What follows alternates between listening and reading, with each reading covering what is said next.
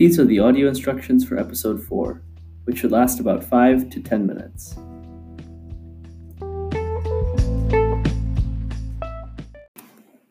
Episode 4 Your Future. Our last episode will turn towards the future. Where are you headed? We've learned about your journey this far and are interested in hearing your thoughts on what's next for you. There are no specific questions you need to answer, but here are some questions just to get you thinking. What are your goals for the future? Where do you see yourself in five years? How can you make a difference in this world? How will you continue to grow?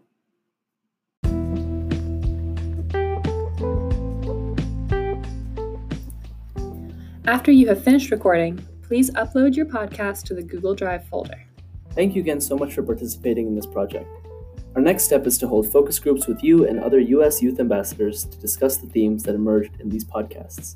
We look forward to meeting you all virtually.